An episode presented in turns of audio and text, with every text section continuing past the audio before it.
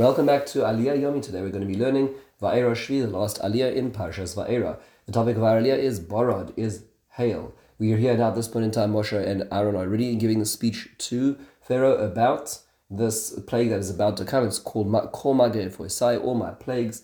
And this is a very serious plague that we're about to hear impending. Our Aliyah is 19 psukim long, and it is from Perik Tes, Posagi Yud to Lamed Hey. Very basic overview and that is is that now the threat continues, and Hashem says, "I'm going to bring this terrible uh, hail upon you tomorrow."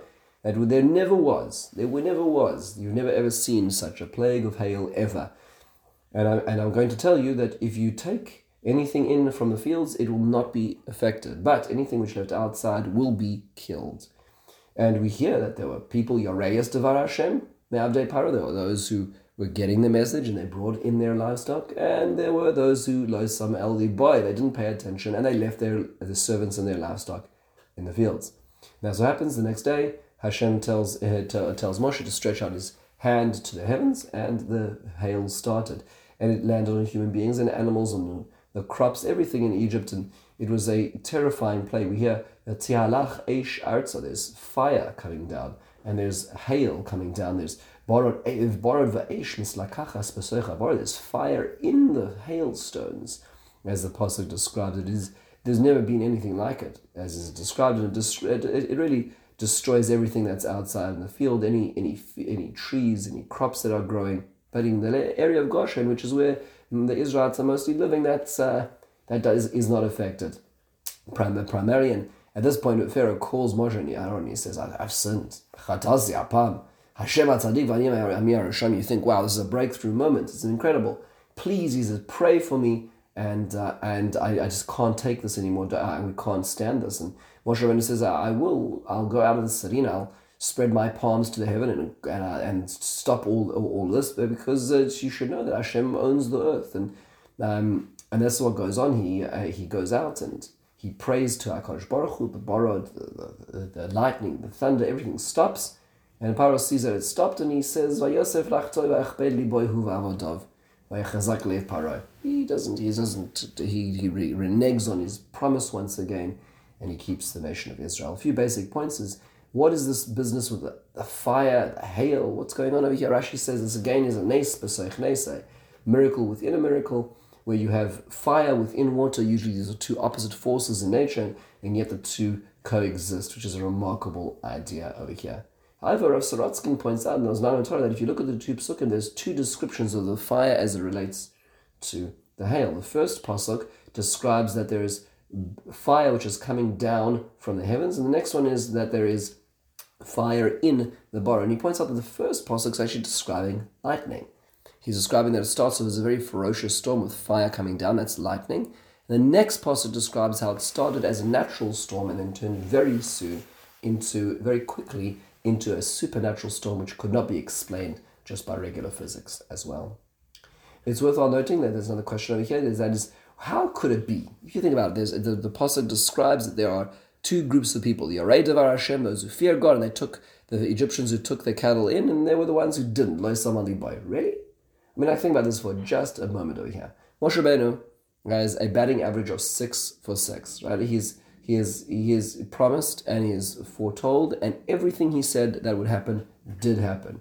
Now imagine this. Imagine you're planning a family picnic one Sunday and you look at the weather and it says there's a 40% chance of rainfall. Well, you, you just make a, an alternative plan. You just you you're careful because it there's a possibility right? If you, you trust the, the weatherman enough to make an alternative plan, then surely when Moshe Rabbeinu, who's got 100% accuracy, why, why you don't just hedge your bets and bring the animals inside? What, what in the world is going on over here? How do we understand this? The most basic understanding of this, an interesting point that the Oznaim Torah points out, is that if you look at it very carefully, actually, it's not clear that everybody knew about this as well. So it seems to be that, it, that he points out that um, Paro didn't actually tell the warning of that coming plague to his servants, right? So it, uh, it describes only the servants of Pharaoh brought in their animals, which meant to say that he did not broadcast this to national society, he did not put this on the evening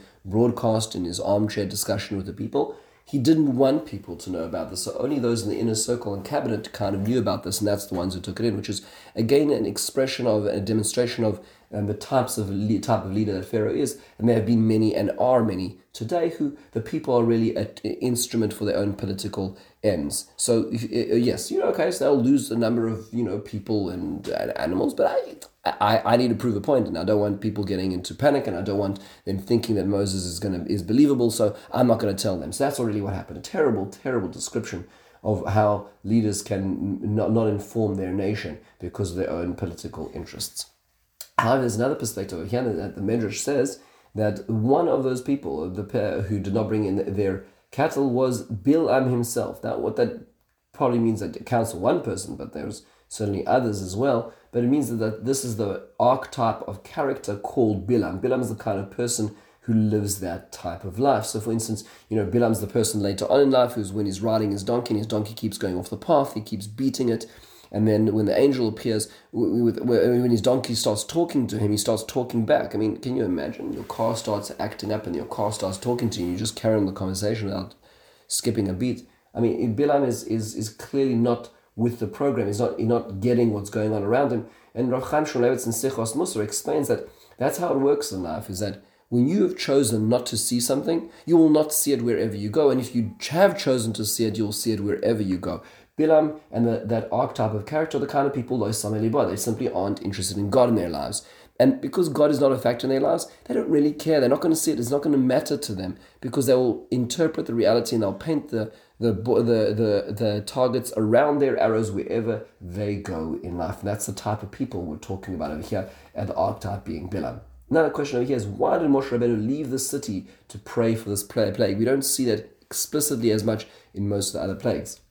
So Rashi says because the city was filled with idols, which is strange. It makes you think, what about the other plagues? So the, the general understanding is that this actually happened with, with all the other plagues as well. However, the Da'as Zekenim, the Chizkuni point out a very interesting thing, and that is is that the reason why there are more idols in the city now was because there were those people who Yirei Hashem, who feared God, or at least took um, took heedance, um, took heed to bring their cattle in, and they served their cattle and sheep, which means to say most of their cattle and sheep for those who feared God was no longer in the field; it was in the houses and, and therefore there was more idolatry in the houses than there ever was before, which is why Moshe Rabbeinu had to leave the city.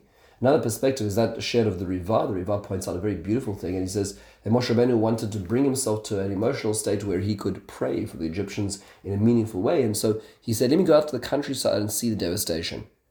Let me see what the crushed fields, and knowing that the year is going to be a very, very fraught year with no food and destroyed properties and billions of uh, um, of Egyptian dollars um, being uh, going down the, the, the, Uh, to waste because of this plague. Let me see that destruction, and when I can fully see it, then I'm going to be in an emotional state to pray for it in a much more comprehensive way. A lot of times, seeing is believing. We need to actually go there in order to be able to do this as well. Finally, another last question is: How did the plague stop? So the pasuk tells us it only stopped when Moshe went out of the city and davened. The Rav Hirsch points out that the power of Hashem is more easily seen in the plagues from the fact he can stop a plague rather than create a plague. And we see this consistently throughout all the plagues. And that is because in life, it is much easier to destroy things than it is to stop destroying and to fix things. It's much easier to, to break a glass than to make a glass. It's much easier to hurt a person irrevocably in a relationship than to build a relationship. That is the way of the world and Hashem was the power of Hashem was being demonstrated over here through Moshe Rabbeinu in his ability to stop a plague, not to start it. It's much easier to create an avalanche than to save oneself from an avalanche, and that's what's being demonstrated: the power and control of opening and closing, which is over here. One interesting point as we close this parasha, and the Maharal points us out in Gevuras Hashem. Did you notice that all the makkos we've looked at up till now, and will, as we will continue to look at, are moving upwards. They start in the waters and they creep out of the waters onto terra firma, and then from terra firma to the animals, then from the animals to the humans, and then from the humans to the air. And we see an upward movement of the plagues, just understanding it from that perspective, which gives us a sense of the movement. But we'll look at the greater structure perhaps next week's parasha. Have a wonderful, meaningful day and a inspiring Shabbos.